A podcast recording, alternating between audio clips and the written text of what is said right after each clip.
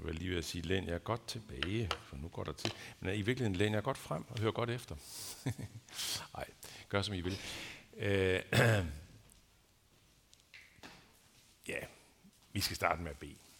Vi beder dig igen, Far i himlen. Tal til os. Vis os den gode vej. Amen.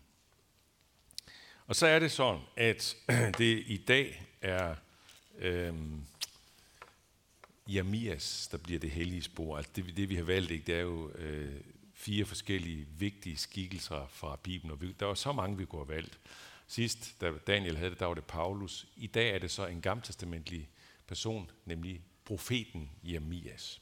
Det er det, jeg skal tage fat i, og det er jo, det er jo en lang bog på 52 kapitler, og øh, det er komplet umuligt at komme ind på alt i den, fuldstændig. Så jeg tager nogle, det jeg tror er nogle hovedlinjer i den. Øh, men først lige lidt, øh, bare sådan informativt om, hvor, hvor vi er henne. Altså, vi, jamen, vi er tilbage fra hans fødsel, cirka 650 år før Jesu fødsel, altså før år 0. 650 år, så cirka for 2600 år siden, godt og vel. Der blev han født, og så allerede cirka som 25-årig, altså i år 626 før Kristi fødsel, der bliver han sat i spil som profet. Der får han et kald til at være profet og begynder der. Og det var faktisk meget længe. Det var i cirka 40 år.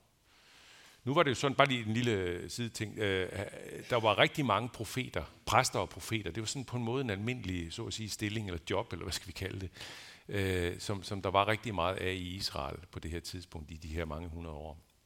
Så han var en af mange. Nu vel, cirka 40 år, fem, frem til 586, så stopper det.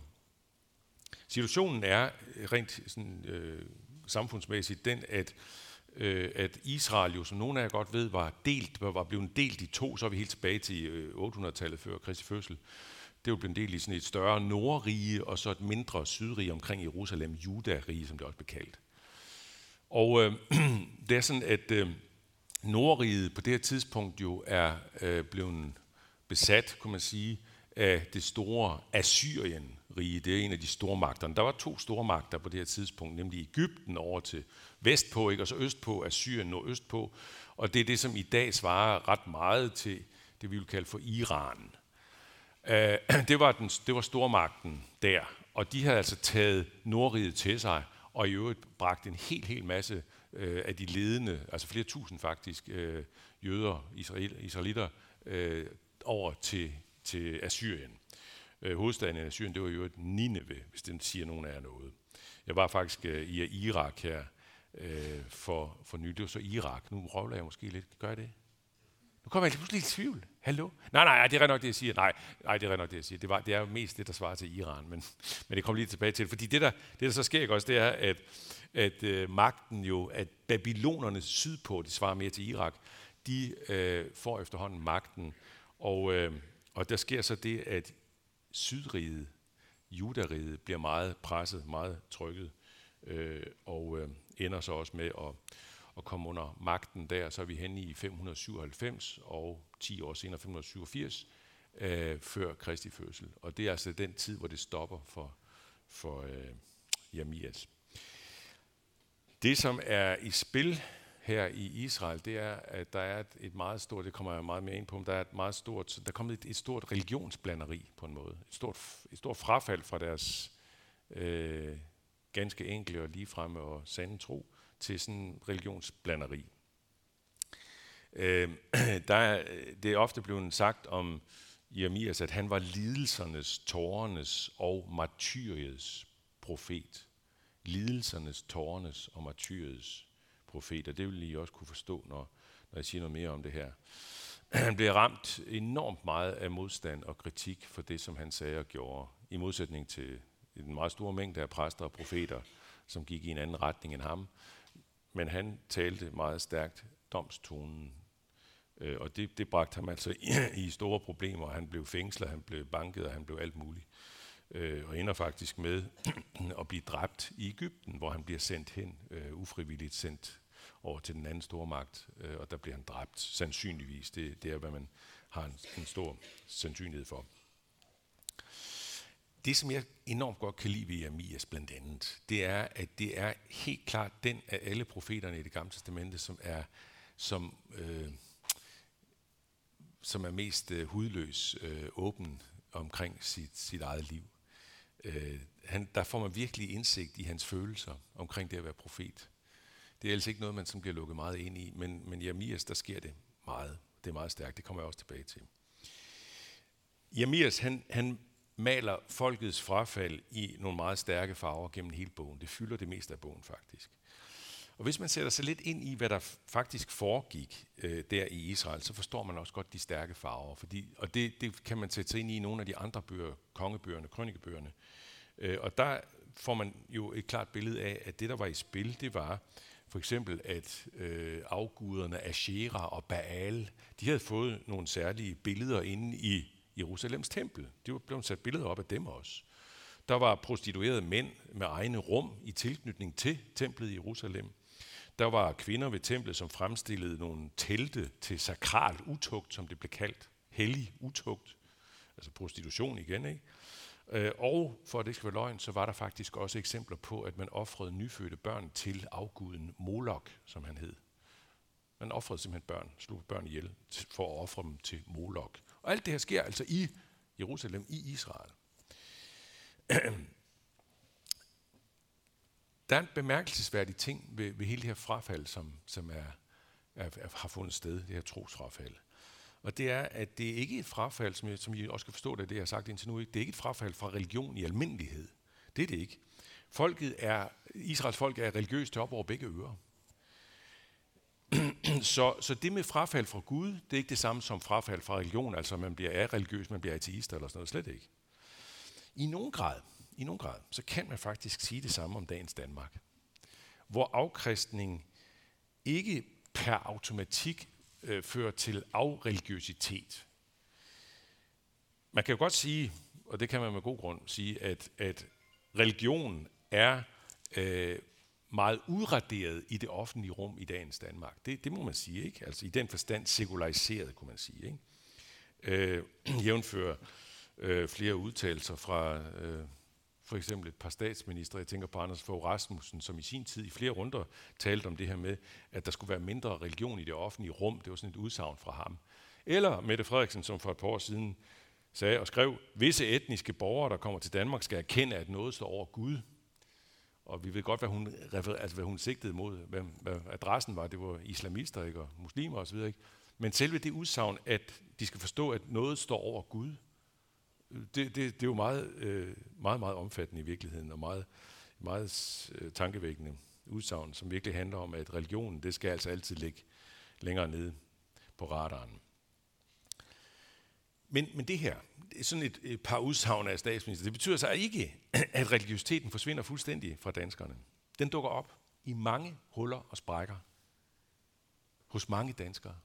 Og jo mere og mere, som I helt sikkert også har registreret, så dukker den også op øh, hos kendte danskere, som træder frem med det sådan i medierne på forskellige måder, og har udsagn om deres religiøsitet, som ligesom er vokset frem i dem, og meget ofte i en eller anden grad forbundet med kristendom. Gennem Jeremias, der ser vi, at Sydriget, Israel, Sydriget der, at det er trådt ind i sådan et religiøst samsurium, hvor de har åbnet døren på vid gab for andre religioner kombineret med deres egen gamle tro. Og oven i købet, så er der øh, en periode i Jeremias' øh, første år som profet, hans første periode, hvor der kommer en meget, meget stærk reformation af, det gamle, af den gamle tro, en fornyelse af den gamle tro, hvor man virkelig smider noget af alt det der øh, religiøse sammensurium ud, eller man smider meget af det ud. Og det er under ham, der hedder kong Josias. Han satte rigtig meget igennem der. Det er også en længere historie, man kan gå ind og læse i om i kongebøgerne og krønikebøgerne. Og Jeremias var rigtig glad for kong Josias. Det bliver man blandt klar over, da det er ham, der får den rolle, at han skal synge klagesangen, da kong Josias dør. Øh, det kan man læse om i, også i krønikebøgerne. At det er Jeremias, der får den rolle, som var en vigtig rolle. Han skulle synge klagesangen ved hans død. Og alligevel, alligevel, på trods af den her meget højt værdsatte øh, reformation af troen, så er det nærmest fraværende i Jeremias' bog. Det er meget mærkeligt, meget tankevækkende. Det er som om, det ikke har slået igennem alligevel. Det er som om, det ikke har fået nogen varighed. Det er som om, det ikke rigtig har fået fat alligevel i bunden. Domsordene fra Gud lyder stadigvæk igennem profeten Jeremias. Og der vil jeg gerne trække to tankevækkende øh, træk ved Israels folkets religiøsitet frem her. Det ene, det er, at der er, øh, det, det støder man ind i et væld af gange i Amirs' bog. Og I får lige et par eksempler. Øh, der er sådan en falsk tryghed og forvisning om Guds milde hjerte. Nu skal vi se. Jeps. Prøv at se. Og når jeg skriver sådan, det er bare lige, hov, Gisp, det var lige lidt for hurtigt. Der ja. Øhm, når jeg skriver to, for jeg der ikke lige vant til det med Bibelen, sådan noget, det betyder kapitel 2, vers 35, altså kommet vers 35, ikke? Så, bare, så ved I det. Nå, der står sådan her, hans vrede har vendt sig fra mig. Det var sådan et, et udsagn, der var i folket, og, og, og kapitel 6, der 14, de siger fred, fred, skønt der ikke er fred. Det er sådan noget, der han mange gange citerer dem for at sige. Og det der, det har de ikke for fremmede. Det israelske folk har det ikke for fremmede. Jeremias fortæller om, at det kommer jo fra Israels folkets egne ledere, fra deres præster og profeter. Det der med fred, fred og ingen fare. Øh, prøv at se her. Øh, til alle dem, der vandrer i hjertets forstokkethed, siger de, og det er altså præster og profeter, der siger de, ulykken rammer ikke jer. Ulykken rammer jeg ikke. Og jeg tænker igen, vi løber ind i det samme i Danmark. I en anden dimension. Fordi, og det, med, det jeg mener med en anden dimension, det er, at fra og med Jesus, der handler det med Guds vrede og dom, som der er meget af hos Jeremias, det handler jo ikke længere om det, det gør hos Jeremias, nemlig konkret afstraffelse, fysisk afstraffelse. Israels folk vil blive sendt afsted til et andet øh, land, de vil blive besat, det vil blive nedlagt osv. Øh, det handler det jo ikke om, det vi møder i det nye testamente. Dommen fra og med Jesus handler om på en måde en langt, langt større skal vi sige, risiko, nemlig den evige dom. Men den dimension, den dom, den doms tone, den er jo i meget stort omfang sat på pension af et væld af præster og teologer i dagens Danmark. Fred, fred, det er grundtonen i, i tidens dominerende teologiske stemme i folkekirken og omegn. Der er ikke nogen grund til uro og anfægtelse, når vi har med Gud at gøre, fordi det med fortabelsens risiko, den evige fortabelsens risiko, det er, det er et overstået kapitel i kristendommen. Sådan hører vi det igen og igen. Det her domstonen fra det gamle testament, jamen nu er, vi er, nu er vi i Nye Testamente, nu er det noget helt andet.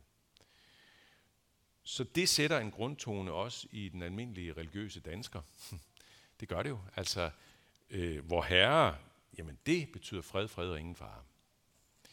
Det er, det, ene, det er så det ene træk, øh, jeg vil trække frem der ved Israel, som jeg synes er fuldstændig genkendeligt også i vores tids Danmark. Det andet træk, det kan ligne en, en fuldstændig modsætning, men det er det ikke. Det hænger i virkeligheden nøje sammen med det. Og det handler om øh, noget, som vi også løber meget ind i, rigtig meget ind i, øh, der i Amias' bog, nemlig at Gud igen og igen kommer an, på anklagebænken. Altså den Gud, som man venter alt fred og godt fra, og, og som man regner med, at alt er fint med, øh, jamen lige så snart der er noget, der bliver ubærligt og svært og ulykkeligt, så, så er det Gud, man øh, anklager. Hvorfor gør Herren, hvor Gud, alt dette mod os? Eller hvorfor truer Herren os med hele den store ulykke? Hvad er vores skyld, og hvad er vores synd mod Herren, vor Gud? Det er noget igen fra Jeremias bog, hvor han citerer folkets tone. Det genkender vi jo også i dagens Danmark. Og det hænger, som sagt, sammen med den falske tryghed. Fordi hvis man har en forventning om, at hvis og når vor Herre findes, så må han selvfølgelig være på vores side altså. Men når livet så begynder at gøre ondt, og det bliver svært, og ulykken rammer en på forskellige vis, ja, så er det jo også vor Herre, der er et problem, og som kommer på anklagebænken. Jamias, han beskriver, øh, hvor den her falske, øh, hvad, hvad den kommer af, den her falske fredsforkyndelse, det her fredsbillede af, af Gud. Det beskriver han meget stærkt, og det gør han blandt andet i kapitel 23, øh, hvor han, øh, prøv at se her, hvad han siger. Dette siger, skal vi se, kan vi finde det? Bummelum. Der. Dette siger herskers herre, lyt ikke til profeternes ord.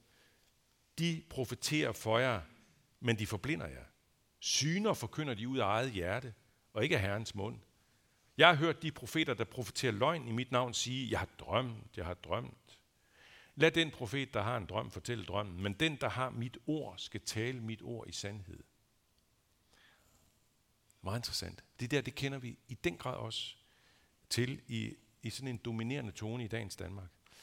Nemlig det her, at den Gud, som vi mennesker tror på, det er jo dybest set en Gud, der er vokset frem af vores eget religiøse instinkt, af vores egne syner og drømme. Det er sådan, som en, en nuværende biskop i Folkekirken sagde for nogle år siden, vi har kun menneskets vinkel på troens virkelighed på Gud. Altså sagt på en anden måde, vi har kun Gud i menneskets billede af Gud. Det er den Gud, vi har. Eller som en, af, en anden ledende teologisk stemme øh, sagde for nylig i en avis, han sagde sådan her, Gud er ikke et statisk individ, men levende, dialogisk, dansende. Det lød meget smukt, ikke? Altså med andre ord, ikke? den kristne sandhed kan med tiden blive til noget helt, helt andet end det, den engang var. Troen er nemlig, som han også skrev i den der artikel, skrev han sådan her, en troen er en invitation til at tage med på opdagelsesrejser ud i det ukendte. Og som en konsekvens af det, og det støder vi rigtig meget på os i dagens Danmark, så er det jo det, at man siger sådan her, Bibelen er ikke Guds ord. Nej, den er kun, kun, helt og aldeles kun menneskers ord om Gud. Det vil en meget stor mængde af præster og teologer også sige i dagens Danmark. Nå, Guds svar på de her profeternes drømmegud, synegud, subjektiv Gud.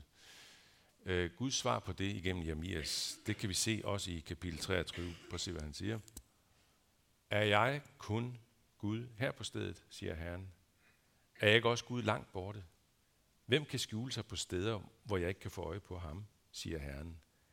Er det ikke mig, der fylder både himmel og jord, siger Herren. Altså sagt på en anden måde, tror vi kun på en, en stedbundet Gud, bundet af menneskets fantasi om ham, det, de mennesker, der måtte leve der, det de kan være enige om, eller tror vi, at Gud også er Gud langt, langt borte, langt væk fra os, langt ude i, over hele jorden, over hele universet. Tror vi på, at Gud også er Gud der, hvor mennesker ikke tror på ham, eller tror på noget helt andet, eller hvad de nu gør? Tror vi på den Gud, der fylder himmel og jord? Gud forud for alt og alle. Tror vi sådan, som Peter Das synger i sin vidunderlige salme, Herre Gud, dit dyre navn og ære, øhm, Gud er Gud, om alle mand var døde. Gud er der, selvom ingen skulle overhovedet mene, eller øh, ingen kan være der, fordi de er døde, kan ikke sige, at jeg tror på Gud. Gud er der stadigvæk. Ved I hvad? Vi skal have en lille pause, så vi lige kan komme til live igen. Øh, og vi synger den der, Herre Gud, dit dyre navn og ære. Ja.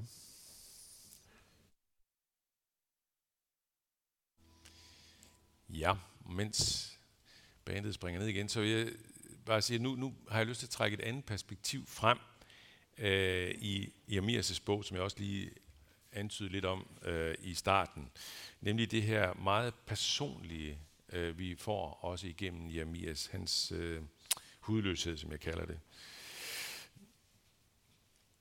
Midt i øh, bogens utallige doms- og frelsesudsagn, det kommer jeg også tilbage til, så er der især, især to kapitler, men man kan møde det sådan løbende også, men to kapitler, hvor Jeremias lukker os ind i sin helt egen personlige anfægtelse og fristelse til at give slip, give op som profet.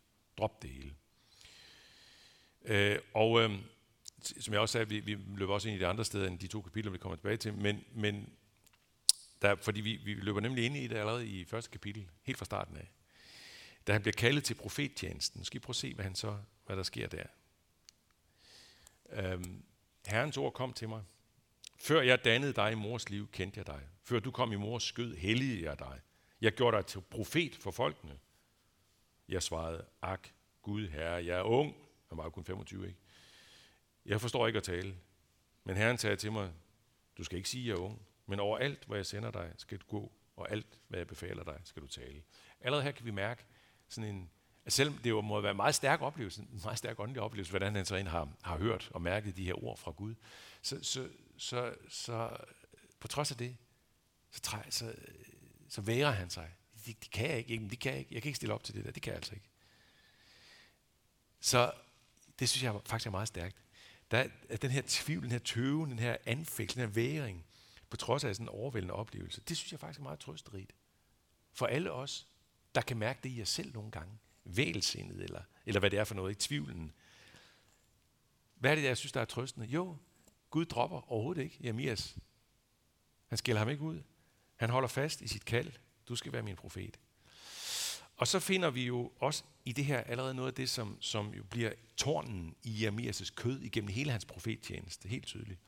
Nemlig det der, jeg skulle have ladt være. Jeg forstår ikke at tale. Jeg kan ikke. Jeg vil ikke. Jeg har ikke tro nok. Jeg, jeg kan ikke. Jeg, jeg er ikke stærk nok. Og det kommer meget stærkt frem i kapitel 15 og 20. Nu skal I prøve at se lidt fra 20. Dagen lang er jeg til latter. Alle spotter mig. Jeg kan ikke holde det ud. Jeg kan ikke bære det. Men så er der altså imod, imod den der tone, som jeg kunne give mange flere eksempler på, så er der en modsat tone, som går i retning af det her. Øh, hvor der står sådan her, når jeg sagde, jeg vil ikke tænke på ham, øh, ikke mere tale i hans navn, så kom der i mit hjerte en brændende ild. Den rasede i mine knogler. Så der har været den der, det der svingning hele tiden, og det kommer meget stærkt til udtryk et andet sted i kapitel 20 på her. Øh, først sådan meget lysende, glad, håbefuld øh, tone. Øh, syng for Herren, lovpris Herren, for han redder den fattige af forbrydernes hånd. Og så lige i verset efter, uden nogen overgang, uden nogen forklaring, så kommer det her. Forbandet den dag, jeg blev født, den dag min mor fødte mig, skal ikke være mere være, skal ikke være velsignet. Jeg skulle aldrig have ladt mig lokke. Men jeg kan ikke lade være med at lade mig lokke. Den der dobbelthed, den der svingning hele tiden. Og det tror jeg på en måde godt, at vi er en hel del, der kan genkende i os selv. Ikke sådan, at vi måske nødvendigvis overhovedet oplever det så stærkt som Jeremias, fordi vi er ikke i samme rolle simpelthen. Jeremias han var på en helt anderledes måde end os, meget bevidst om og meget bragt ind i et kald i Herrens tjeneste. I lange træk, så lever øh, de fleste kristne, de lever uden øh, sådan en, en, en voldsom bevidsthed om det. Og de er også her til stede, som tilslutter os den kristne tro. Vi har det måske ofte sådan, at vi i det store hele lever et jævnt og mundret liv, hvor vi bevidst og ubevidst prøver at tjene Gud i kald og stand i vores liv på forskellige vis. Og tak for, at de fleste af os kristustroende har det sådan. Det er ikke specielt mere kristeligt at være i sådan en konstant sjælevridende tilstand. Det er der altså ikke. Men så tror jeg, vi kan godt, nogle af os, flere af os, mange af os, ikke genkende til, at det kan faktisk godt melde sig nogle gange. Måske en stilfærdig stemme, men alligevel. I perioder eller i små momenter eller hvad. Det kan være, at du er inde i sådan en periode selv lige nu. Det kan være, at du sidder her i dag til gudstjenesten i en følelse af uvidshed, anfægtelse, tvivl, lyst og uløst til at fortsætte med at være et kristusvidne, til at fortsætte med at være kristen. Jeg vil bare sige, at jeg er selv så mange gange blevet trøstet så meget af det der hos Jeremias. Af de der stærke svingninger, de der stærke anfægtelser. Af det der stærke sving mellem anfægtelser, tvivl og alt det der, ikke? lysten til at droppe, og så modsat, jeg kan ikke, jeg kan ikke lade være, jeg må være i det. At det er muligt at have det sådan, og så stadigvæk være hos Gud at en af, af, af, af Guds helt særlige udvalgte, profeten Jeremias, han har kendt det til hudløshed, som jeg også kender i nogen grad. Og han har givet langt, langt stærkere udtryk for det, end jeg måske faktisk har været i stand til det. Måske kan nogen af jer godt genkende den måde, han gjorde det på. Prøv at se her, hvad han kan sige i kapitel 15. Du skal vide, og det siger han til Gud, du skal vide, at jeg bærer skammen på grund af dig, Gud, du er blevet mig en bæk uden vand, et upålideligt vandløb, siger han til Gud. Ja. Det er da lige ud af posen, må man sige. Men lige så stærkt som Jeremias kan udtrykke lysten til at give stib, eller udtrykke vreden øh, over for Gud, lige så stærkt kan han udtrykke forbundetheden med Gud. Prøv at se her, hvad han kan sige også i kapitel 15. Jeg fandt dine ord og slugte dem. Dine ord blev til fryd for mig og til hjertets glæde. Ja. Og det her, alt det her, det hænger sammen med, at forholdet til Gud, det er forholdet til en personlig Gud. En Gud med et jeg.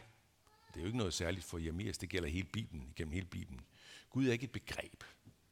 Gud er ikke bare et begreb. Gud er ikke bare udtryk for en højere idé. Gud er ikke de religiøse fornemmelsers tågede guddommelighedsfølelse. Gud er ikke øh, naturreligionernes personlige urkraft eller, eller noget lignende. Gud er et levende jeg, der træder frem for Jeremias, sådan som han gør det gennem hele Bibelen også. Det får mig lige til at citere øh, Blaise Pascal, måske jeg har hørt det navn før, en af de store filosofer gennem tiderne, ham fra 1600-tallet, franskmanden, der var matematiker og filosof. Og man fandt, da han døde, så fandt man i hans jakkelom noget, der havde ligget hele tiden der, sådan en lille skrift, hvor der blandt andet, der stod nogle, et par sætninger, og den ene af dem, den lød bare sådan her. Abrahams, Israels og Jakobs Gud. Ikke filosofernes og de lærtes Gud. Jeg tror nok, der stod Abrahams Isaks, ikke Israels, Isaks og Jakobs Gud. ikke filosofernes og de lærtes Gud. Ikke filosofernes og de lærtes Gud. Gud er et tydeligt jeg. Og hvad betyder det også? Det betyder, at han meddeler sig i klare ord. Jævnfør det her, jeg læste lige før. Jeg fandt dine ord og slugte dem. Dine ord blev til fryd for mig til hjertets glæde.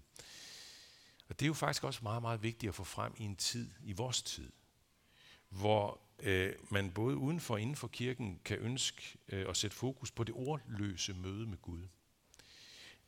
Det har været en meget forståelig reaktion mod en form for intellektualisering af troen. Altså troen, der ligesom bliver til et spørgsmål om de rigtige begreber, øh, den rigtige lære. Jeg tror også, vi kender faktisk fra en kirke som, som vores her, Aarhus Bykirke, behovet for det der, og ikke skulle være bare bundet ind af de der meget sådan faste formuleringer, bum, bum, bum. Men i den der reaktion, der kan der også blive en ensidighed, der kan blive en ny grøft.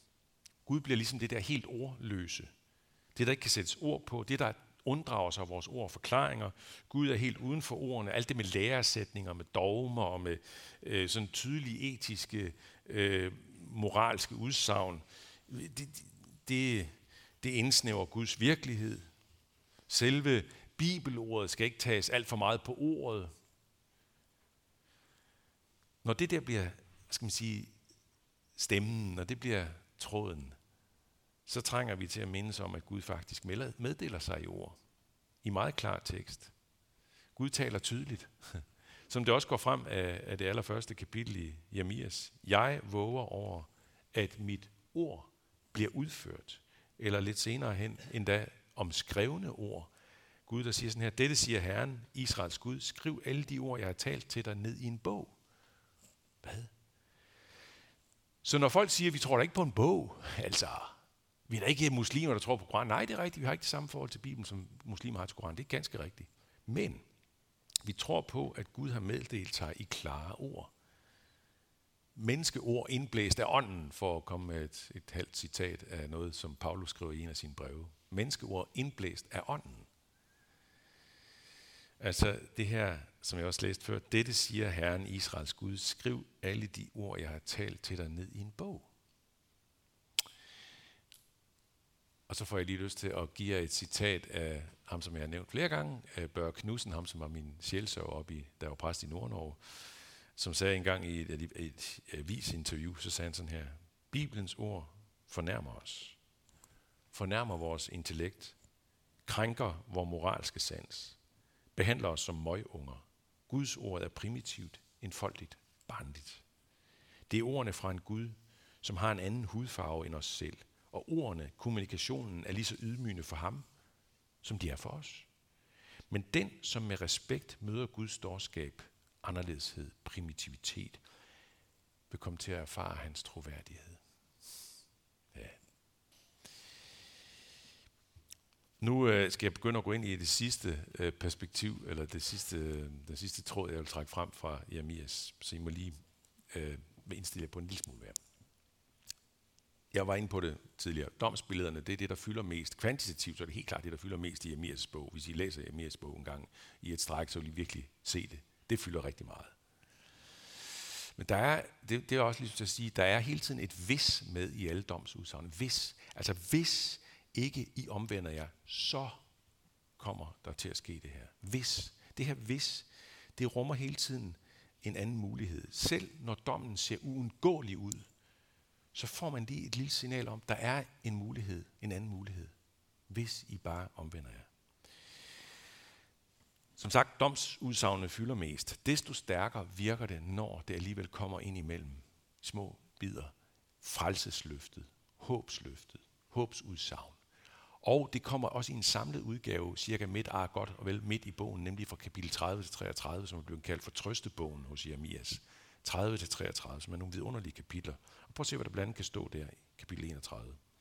Der skal komme dage, siger Herren, der slutter en ny pagt med Israels hus og med Judas hus. En pagt, der ikke er som den, jeg sluttede med deres fædre den dag, jeg tog dem ved hånden og førte dem ud af Ægypten.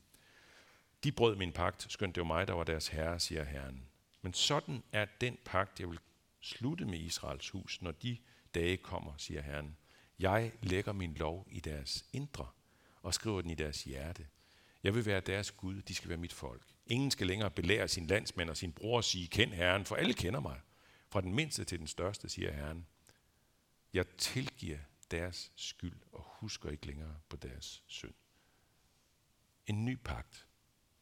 Ikke en pagt som den, der blev givet efter Ægypten-tiden, hvor de kommer ud i ørkenen og vandrer, og så kommer de til Sinai's bjerg og Moses og alt det her, og kommer ned. Stenpakten, altså stentavlerne, lovpakten.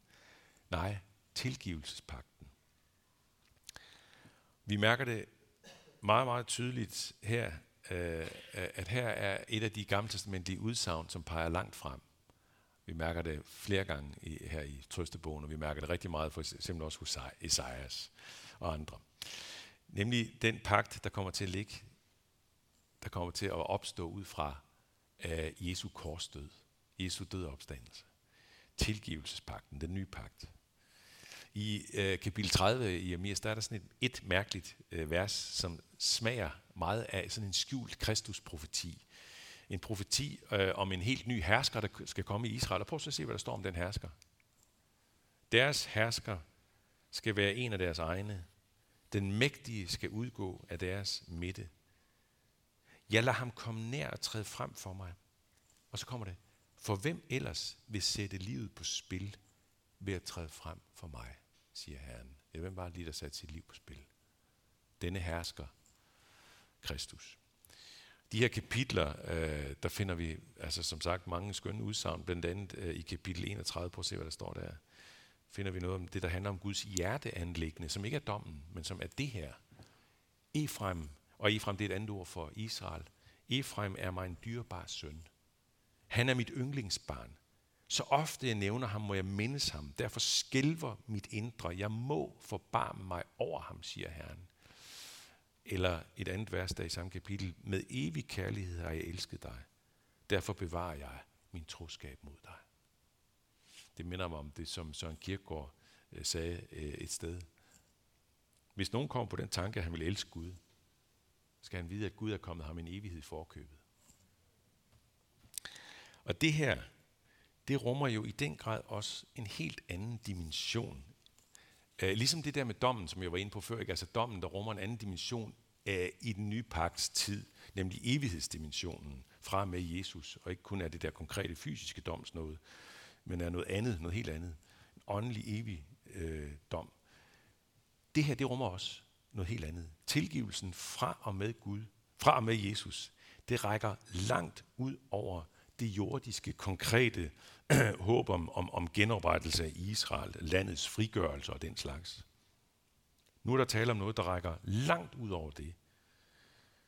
Det, som ellers altid også i det meste af det gamle testamente, ligesom har stået som et hvert menneskelivs og et hvert samfunds, og i virkeligheden hele menneskehedens endegyldige punktum, nemlig døden.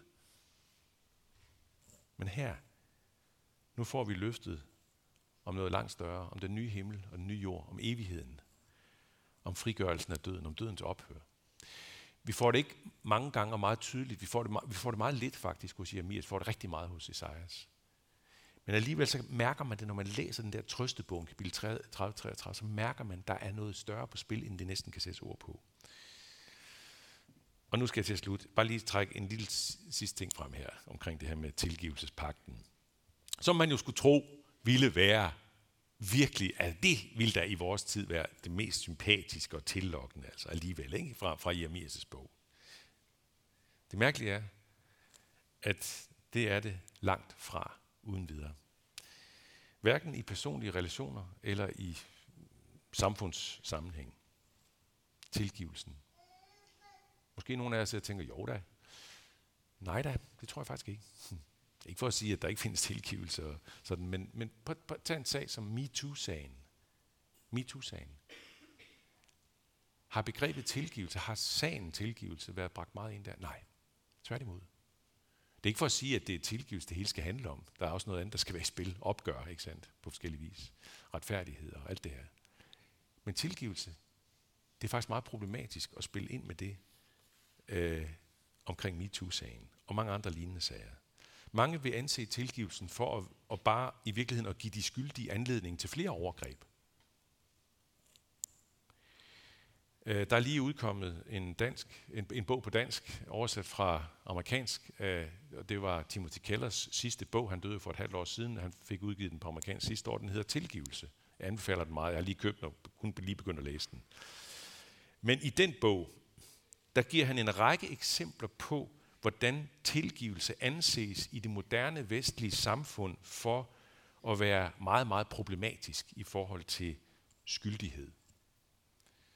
Og han citerer en række betydningsfulde stemmer derovre fra USA øh, for det her syn på tilgivelsen. Og en af dem, en af de stemmer, han refererer til, det, det er en, som har skrevet en artikel, som, som direkte refererer til kristendommen som det sted, hvor den her ødelæggende ting er kommet fra, det med tilgivelse. Og overskriften for artiklen lyder sådan her, tilgivelseskulturen kan gå af helvede til. Og jeg vil bare sige nej, tilgivelsen den fører os lige ud af helvede. Både det jordiske og det evige. Og derfor vil jeg gerne slutte med de her vers fra Jeremias kapitel 33. Jeg renser dem for al den skyld, de pådrog sig, da de syndede imod mig. Og jeg tilgiver dem alle de synder, de begik imod mig, da de brød med mig.